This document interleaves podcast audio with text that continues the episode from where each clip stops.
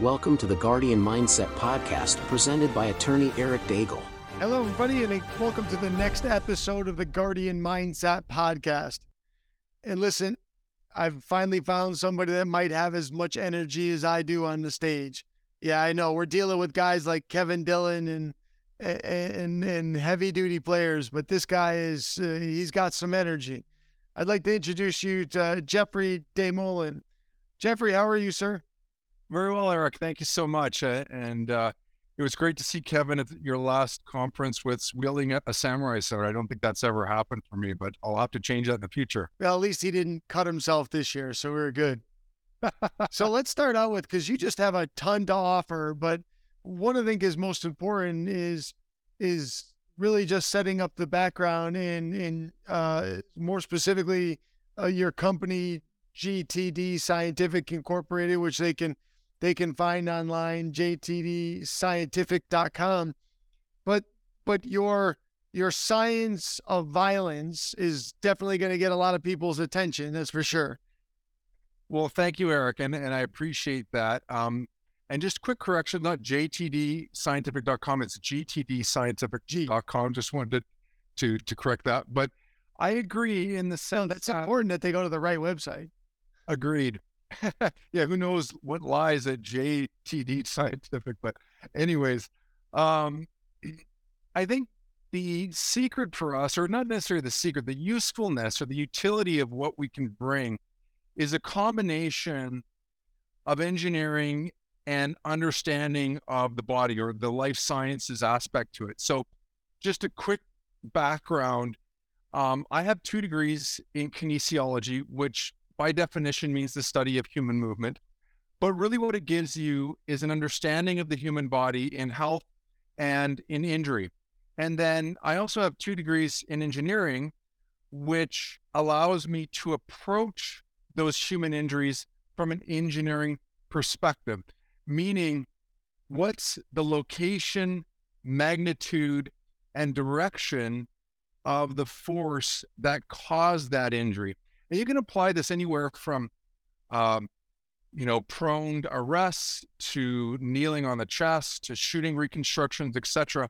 And if you can understand those three things location, direction, and magnitude of force that caused the injury you typically have a much greater understanding of what occurred in order to cause that injury.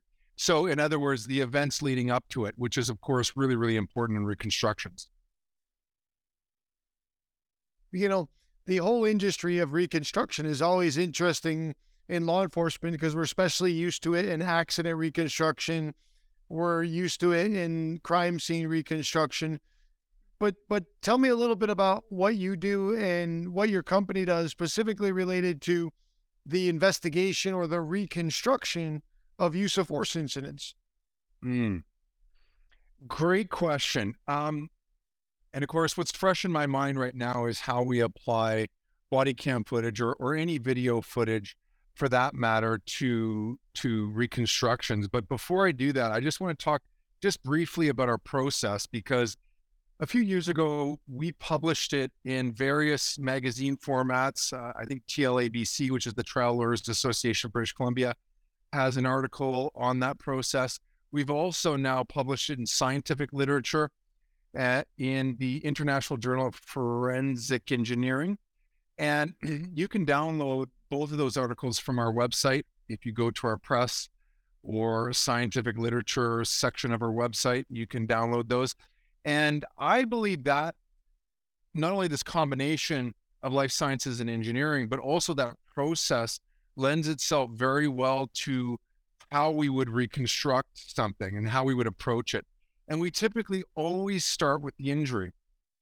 So many times, like I can't tell you how many times, Eric, throughout this 15 years or what have you that I've been doing this, where there's so much valuable information in the injury itself, like a bone is broken or there's a laceration or even minor injuries that sometimes even get forgotten by medical professionals. And it's not because they're sloppy or that they haven't done their job. It's because there's much greater, more serious, or way more severe injuries that they're dealing with at the time. And so sometimes those minor injuries that are telling you a lot about what happened, don't always get revealed for the value that they bring to a reconstruction. So we like to start from that injury, describe everything that's going on biomechanically, and have that really drive the process through our analysis testing, whatever gaps of information that we may need to collect data for to fill those gaps in information. But before we derive any conclusions, another critical part of that whole process is a feedback loop. So during our discussion, we've done our analysis, we've done our testing, during the discussion, we're kind of talking through uh, what we've done.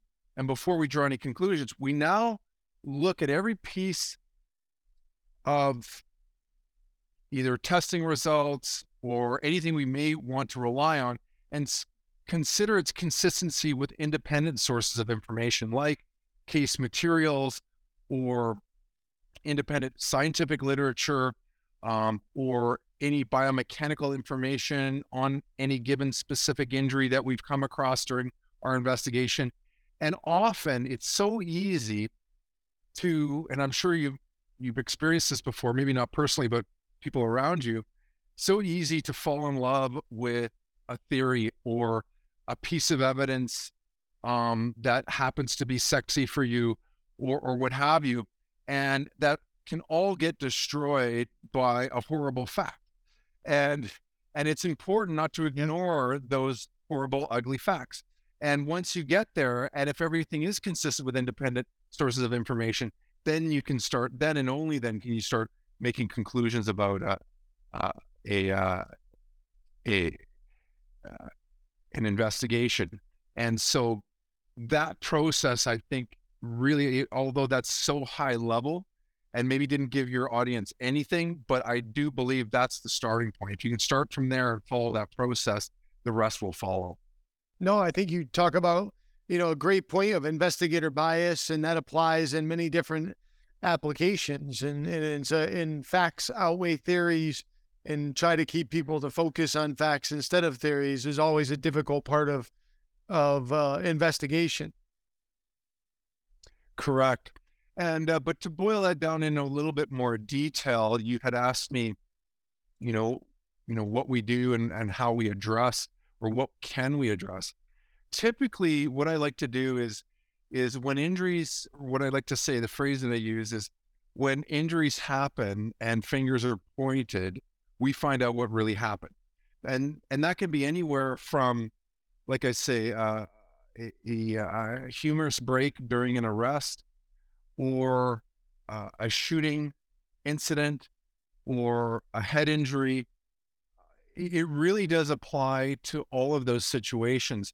And now, because video is the most prolific form of evidence we have to deal with, we're now discovering ways to derive biomechanics from video. And I think it was about two or three of your lectures at your last conference, Eric, stated, oh, what do we get from video? We get time, uh, we get distance, and with time and distance, we get velocity. And, and that's where it stopped. And so I'd like to think that we're offering new dimensions on video evidence, such as, for example, shape recognition. We, we, I think I presented at your conference where we use machine vision to recognize a shape of a person and derive what they may uh, be doing with their hands at the time the officer um, yelled uh, gun, gun, gun. And uh, the event kind of unfolded rapidly after that. Uh, other things is using three dimensional biomechanical models that can give us all this useful information about injuries, but then overlaying those, like because those biomechanical models have essentially cameras, the camera view, you can place that camera at the exact same location as the camera in, uh, let's say, a body worn uh, camera incident or a CCTV or a dash cam. You can place in the same location. And that way you can overlay your biomechanical wa- model with what's happening in the video. And therefore, now we're deriving a bunch of force and injury information from that 2D video that was once limited to just time and distance. So it's really quite remarkable. And and then and another method, just real quickly, um, that is probably more common to your audience is, is photogrammetry or inverse photogrammetry, where by understanding where the body camera is in three dimensional space, you can now start to make inferences as to the officer's torso orientation and body position within that space, which sometimes can be a critical factor. You know, before I can even get down more into this application, someone's got to ask you the very direct question is how do you get here in your life? Like like how did you oh. how did you get to this point and where did your love for this start? Because there's got to be a great story out there that would to get you through two degrees in both uh, both you know kin, kinesiology and and engineering kinesthetics it's got to be a great story you know, I'm flattered that you'd even ask that question, but uh, it really started with my interest in firefighting, believe it or not, because I, I, I kind of, I was a first responder, or I should say, um, I was a um, emergency medical technician. Sorry. So I was learning about injuries. And then as a firefighter, I would learn things like pump pressures uh, based on the, the hose height that would be required to uh, deliver a certain amount of volume of water and and there's all these calculations and, and heat transfer for example and and and so there was these engineering concepts and there was this understanding of the human body in in health and and injury that I just found fascinating and it turns out long story short um, I couldn't do that position anymore I was actually on the pre-employment list in Edmonton and I don't know whether or not that's a good or bad thing be because I, I, don't know if you're familiar with Edmonton, but uh, it, it's it's one of the uh, less desirable places, in my opinion, to go in Canada. But um, uh, nonetheless, I was on the pre-employment list there, and it turns out during that waiting period, uh, something happened to my health that I could no longer uh, go and do that, and and I was advised by my physician at the time that I really needed to kind of move on. But that love for this combination of applying numbers to the human body became was was core, and so I ended up doing four degrees in it, and uh, and never looked back. And by about the third year of my PhD, I started getting phone calls. People realized what I was up to. And I, of course, found myself on the Deadliest Warrior television show from Viacom Networks, which really, I got to say, changed my life overnight. And and everyone was telling me, don't do it, it's going to ruin your career. And I did the exact opposite. And so the timing. Well, you know, we're going to jump into that though. Okay, cool. I hope so. I hope so. That's a great story too. Listen, because anybody that has Googled you by now has seen the Deadliest Warrior, and I I've watched that show obviously because I'm a little touched as it is. So how the hell did you get into that? And and tell me about your your that had to be an unbelievable experience. Well, let's do it. Um, I was still in my PhD thesis, and I was literally in a cadaver lab when the phone call came in, and the chair of the department said, "You might want to talk to this person because he has uh, some military training, and he was work, and I was working on." uh, blast mitigation, understanding how brain injuries occurred uh, for the when exposed to IEDs and other forms of, of explosive devices for the U.S. Marines at the time. So he thought it'd be a very good fit. And I got on the television. Uh, so they they came down, got me out of the cadaver lab, and I went up to my supervisor's office and they're like, yeah, this guy's name's Tim Prokop. He's from Hollywood. Can you answer a few questions? And I'm like, sure. So I got on the phone and Tim basically, eh, I was on the phone for about 15 minutes. I, I think I said about three words, but the gist of it was go film yourself, introduce yourself, show us some of the projects you're working on. And oh, by the way, can you do a quick breakdown of a fight between a Spartan and a ninja? and so I got warm fuzzies inside. and I'm like, this is something I could get behind. So I hung up the, the phone. I immediately grabbed my buddy. I said, we've got some filming to do. And uh, and I gave him the introduction and uh, we, we outlined the, the, the battle and the tools of, of the Spartan and the ninja. And I sent that footage in. And I kid you not, the story I received was they had gone through about 1,500 people. And when that footage came in, there was about three people sitting behind the computer and they all pointed at the computer saying, This is our guy. And so the stars aligned for me that day. And I just can't be more grateful because it literally did change my life overnight. But that is the true story.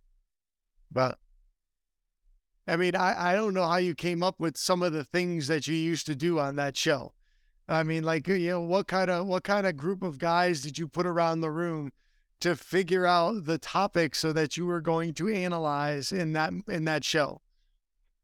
Good question. And often most people think it was all up to me. And you know, we did have a say in a lot of it. I'm not going to lie about that. But there are producers and there's directors and there's ADs that are all working to produce this very entertaining show. And so all the decisions around the matchups, about the tests, et cetera, et cetera, et cetera, were primarily performed by them or decided by them. But they would always keep us in the loop and, and they'd say, hey, does this make sense? Or how would you approach a test for this weapon?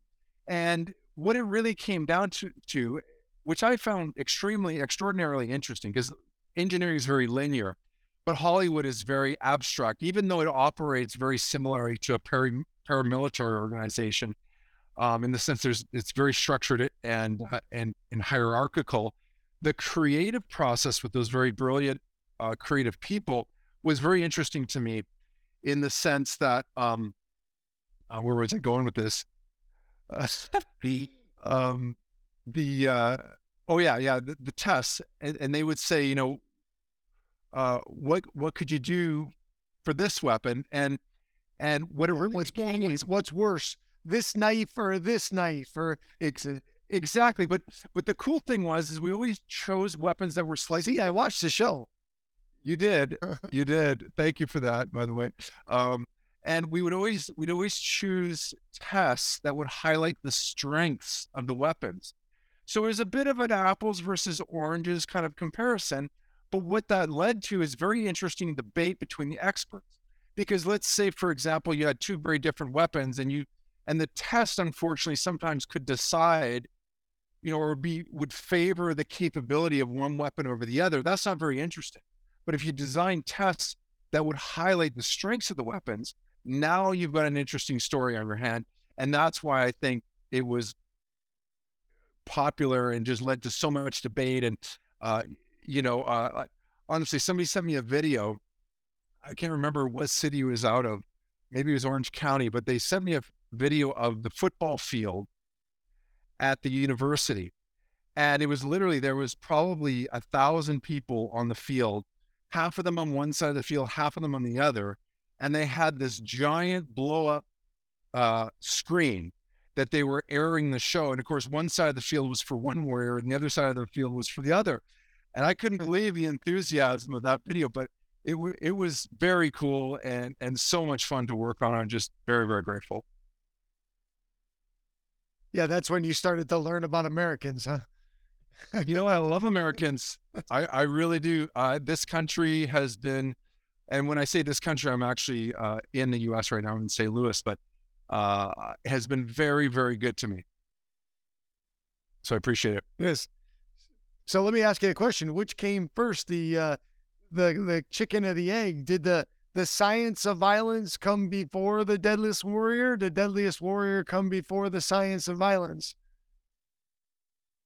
Great question, Eric. And I'd have to say the science of violence came before deadliest warrior. And the reason was, is because I could converse on these topics in a way that was useful for people. And so it's that it's that all that education, that combination of the engineering and the life sciences um, that became the interest. And so really it was building that skill set first, but the timing was what was magical because I was just finishing up my PhD and the timing couldn't have been better. Um, and uh, and we were off to the races. And of course, once the show hit, then the transition from school to the real world just became even more easier. So it was uh, it was very very fortunate. So, what are your core classes? Is that science of violence. You want to tell the, the listeners and about what that contains, and because they could actually see that training and take that training through your website. Correct. Yes. One of them that we have is the introduction to biomechanics. So in that course, what you'll get is a basic introduction of the three laws, three fundamental laws of physics, which is Newton's three laws, which basically dictates motion of any object here on Earth. And of course, any use of force incident has a lot of moving parts, a lot of moving objects. Some of them get injured. And so we can use those equations in very unique ways to derive powerful information to help explain those events in ways that not only are understandable for people, but also um, are credible for the courts. So you'll you'll get that, and you'll see how those those three laws apply to a very specific shooting reconstruction incident. Uh, and by the way, that methodology had not been seen by the Ninth Circuit when we presented it, but it was accepted as uh, as reliable and admissible. So super proud of that. And so that's kind of the introduction. And then we also have a fundamentals where we build out even more concepts of physics, but we immediately show you how they're applicable to use of force investigations. And then we go through more than just one case study. We go through, I think, about five or six case studies. And that one includes the introduction. So if you're thinking about taking the introduction, I would I would actually urge you to take the fundamentals because it includes it anyways. Um, and, and that's where we're at right now. We're working on some deep dives. And of course, we're now working on our new presentation, which is biomechanics from video. Okay. I think you started touching upon that, but you want to, and that's just what you got. You actually taught that today. So do you want to jump in a little bit more and just give an overview? Because body worn cameras are so involved in in our everyday world and it's probably even all video right? Not just body worn camera ring cameras and cctvs but how, how does that uh, how does that get involved in the bio biomechanical application? Mm-hmm. well where do i start? Um, I, I think the important thing there is to understand that it's very easy to make mistakes with video. But there are two take homes that if you follow them, I think anyone can take measurements with video or almost everyone. And that is to make sure that the container and the codec are actually from the source camera, number one. And then number two, is make sure that video you track its chain of custody with a hash number. And the hash number is just it's uh, it's an algorithm that goes in and looks at all those ones and zeros, identifies a pattern, and gives it like a 15 numbers and letters string, if you will, identifier. So it's like a a fingerprint for a digital file is is how you can think about it. And if I receive a file from somebody that I can verify the container and codec and it's got a hash attached to it, I'm pretty confident that person knows what they're doing. Um, sometimes we get something uh, in VLC, for example, and I'm not I'm not knocking VLC player, but it tells me that the person hasn't paid attention to those details, and we might want to go back and double check that. But I think once you can verify that the container and codec are from that original camera. And you do have a chain of custody where the hash hasn't changed. Now you can start to look at at things like interrogating that file with something like either input, not Input-Ace, it's now Axon Investigate, sorry, and uh, or Amped FIVE, yep. where you can interrogate that file and then look at what you're actually seeing. So, for example, what's the frame number? Is it an I frame, P frame, B frame? I'm not going to get into what those actually are, but it's interesting to know that out of a group of pictures of say 30 or 60 frames long, you may only have one iframe, and the iframe contains most of the information that the camera saw during uh, that time frame. But if you've got a camera that's collecting at 30 frames per second, you're now talking a second or maybe two seconds of information that's relying off one image. And it's doing that by compression. It's doing that by looking at static information within that image, predicting information, um, et cetera, et cetera, et cetera. Um, but once you do interrogate it and you can export that information, uh, making any measurements, the best measurements to do are around the iframes if you can. There's not a lot of them.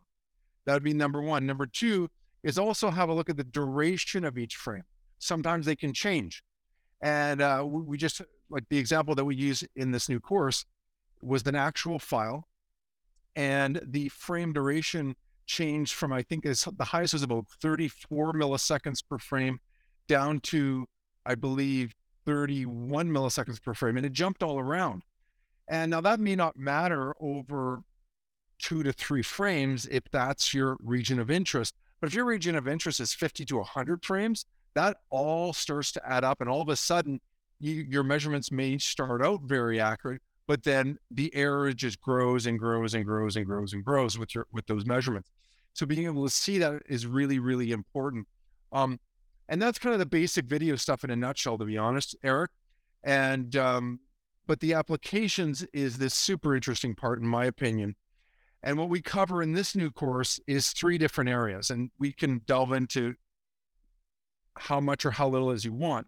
But one is shape recognition based on machine vision techniques.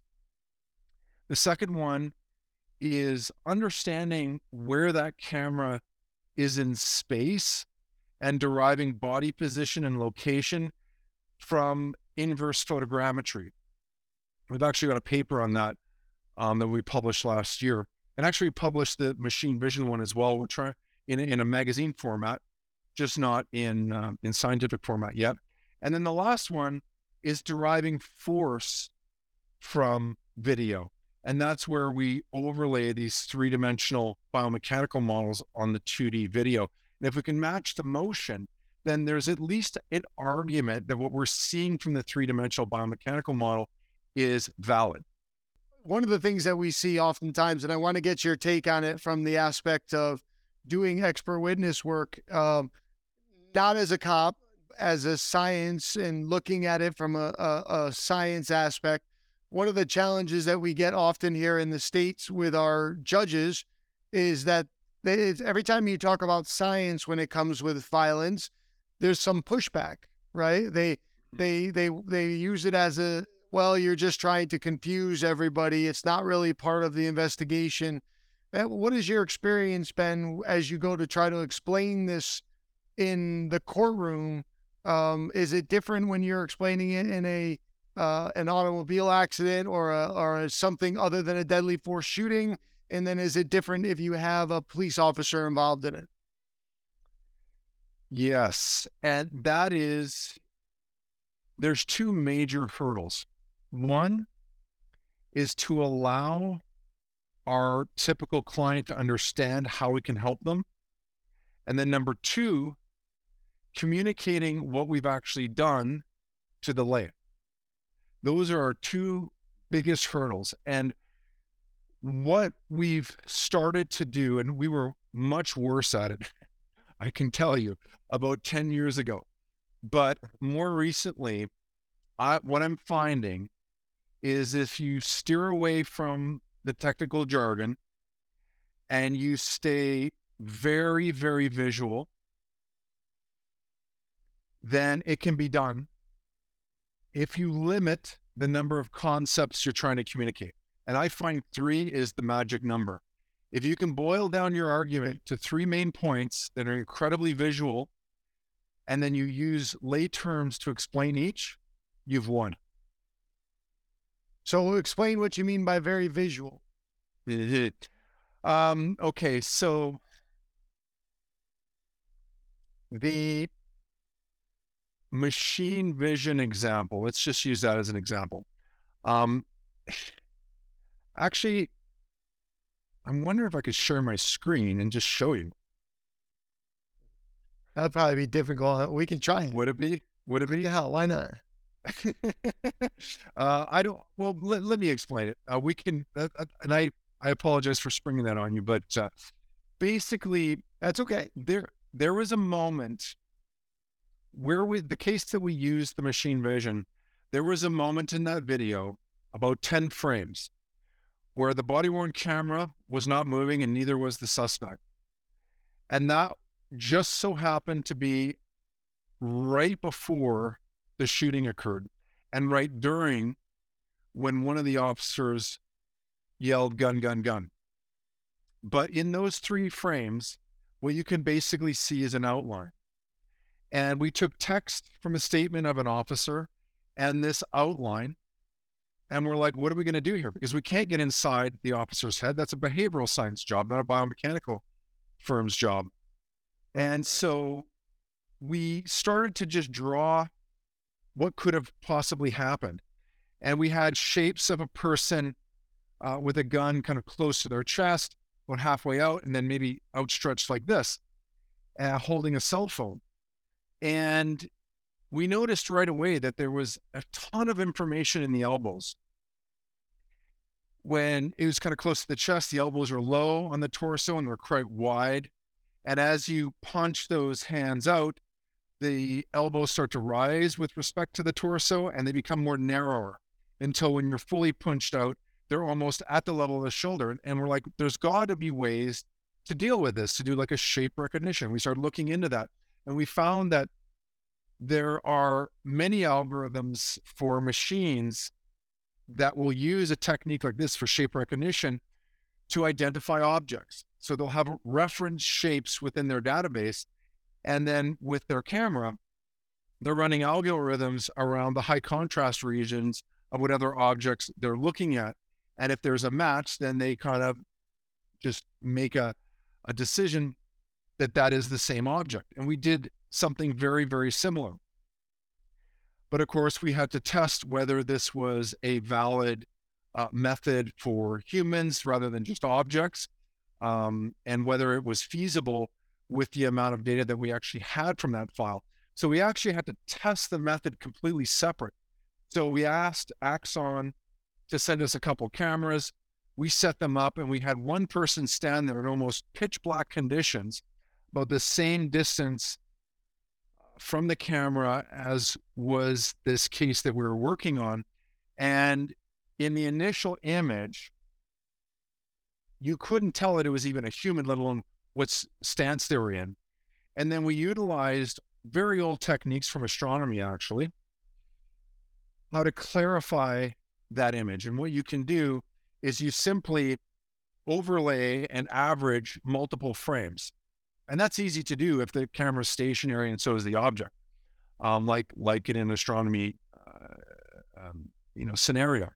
And so over about 30 frames, you were able to see that it revealed the the the person that was there. And so and, and this image averaging isn't isn't a new concept area. Like that's been I don't want to take credit for that, but it makes the machine vision feasible in a with a dirty video that's moving around. And so from there, we were able to start researching machine vision techniques. And there's about 15 of them, 16 of them. About five were deemed reliable. And the one that we use called the Hausdorff me- method uh, was simply the most easiest to implement. And it's a series of measurements, is all it is. Is you're taking one shape, overlaying it with another shape, and looking at all the places where those shapes don't interact perfectly. And of course, the lower the number, the better the match. And we just took a person in various different positions and then compared them to the reference person that was standing in almost pitch black position, pitch black conditions. And the algorithm was actually able to match the outlines with a completely different person, just happened to be in the same posture. We thought that was remarkable. And so that's when we thought, okay, maybe this is feasible and we should do the exact same thing in this file. So that's when we recruited somebody with the same height, same weight, same skin tone, and we put them in about nine different positions. One of the positions we didn't test that I wish we would have is this one here. This was when I presented it, somebody suggested, Did you test this position? You know, and I don't know if you can see me, I'm just But this is a very mm-hmm. Probably listening your phone directly in front of you and exactly recording like you're taking a picture. police, like you're taking a picture or video recording, right? Uh, like we see all the time. That's the one thing I didn't do. But we did do hands in the pocket, checking the phone, like checking your messages, something like that, head down, um, hands up, because the officer was saying, show me your hands. So we had two different hands up positions. Uh, we had various shooting postures. We just had hands down by your side, et cetera, et cetera. Nine different positions. And that algorithm was telling us that the reference image of that case from those 10 frames, we were able to um, frame average from the body worn camera was that algorithm was telling us that person was in a shooting posture, which of course was consistent with what the officer was saying and certainly um, consistent with his actions, with his verbals and his actions at that time, just after the verbals. So that to me was remarkable. We're collecting more data.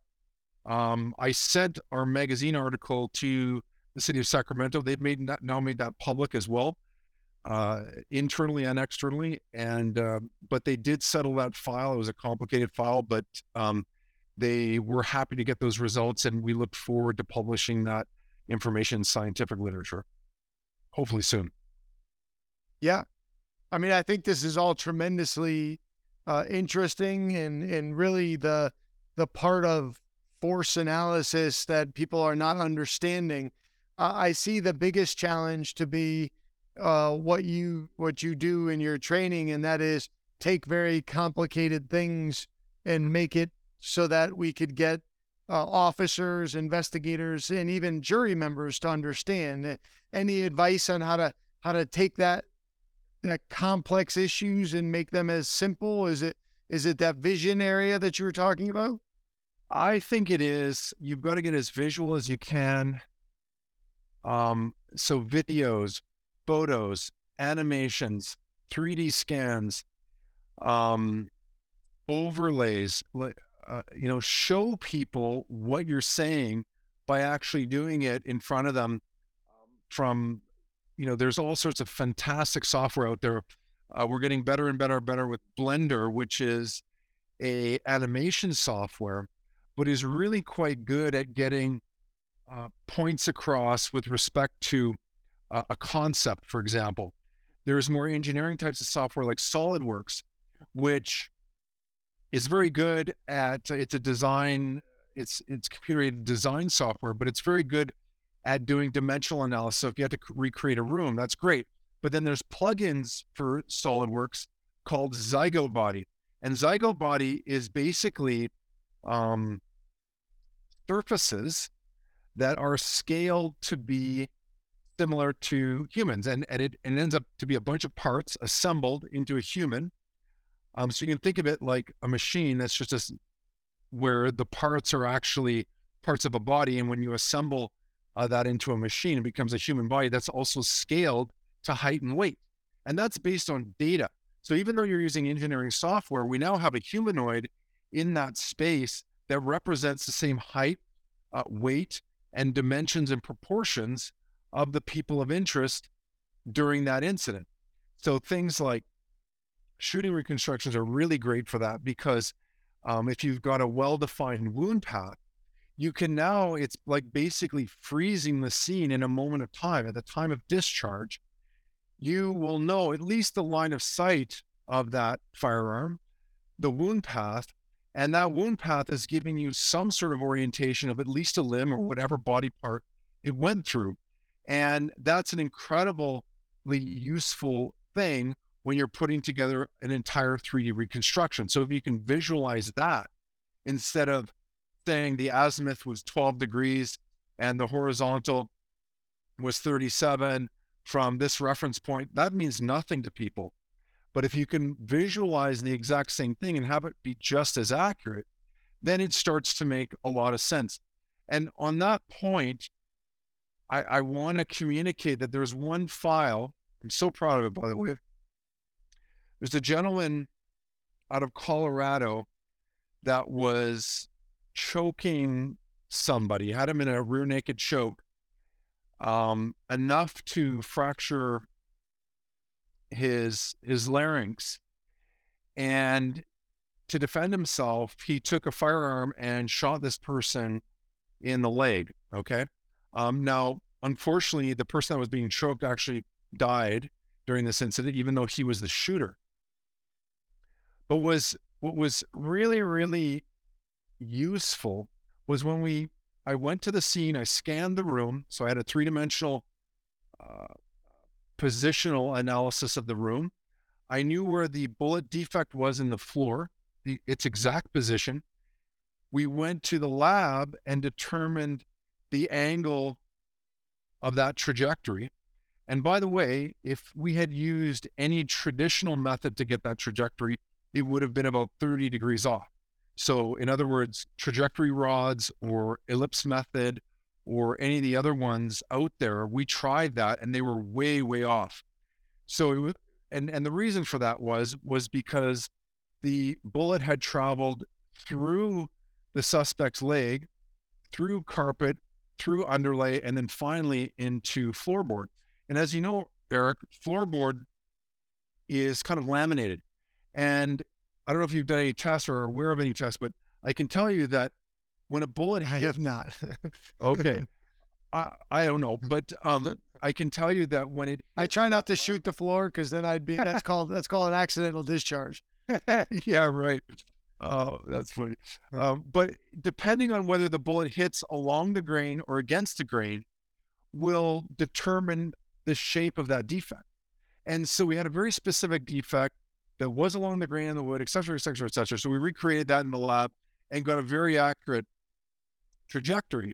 And that allowed to place the choker, if you will, the person that the suspect, in a very specific location in the room.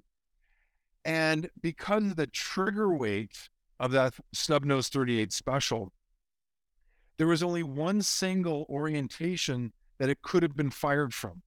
Long story short, I can get into details if you want, but I think it's really hard to talk through this stuff without seeing it. There was only one specific orientation, that was that the decedent was already being choked when the gun went off. Okay. And we wouldn't have been able to make that determination if we didn't have such an accurate 3D representation of the scene and those two men within that scene. And that's really the purpose of the, of the whole thing. And when you can visualize that, it becomes very easy to understand. And were you able to use that in court? Was it admissible? That it has not gone to court yet. Um, that software is it is very robust and very validated in other areas of engineering uh, for structures, for structural loads, etc. So uh, I have no doubt and I'm trying to think of an example where we did use that in another file where it got admitted. That's okay. I'm just asking Yeah. because that's where we get a lot of pushback from the courts on reconstruction application, that accurate representation. And, you know, with, you know, I've, I've tried cases using 3D animation and, and Yeah. deadly force shootings, and it's a, it's an uphill battle on the evidence admissibility. Well, let me let's talk about that because there's a very, very big difference between a simulation and an animation.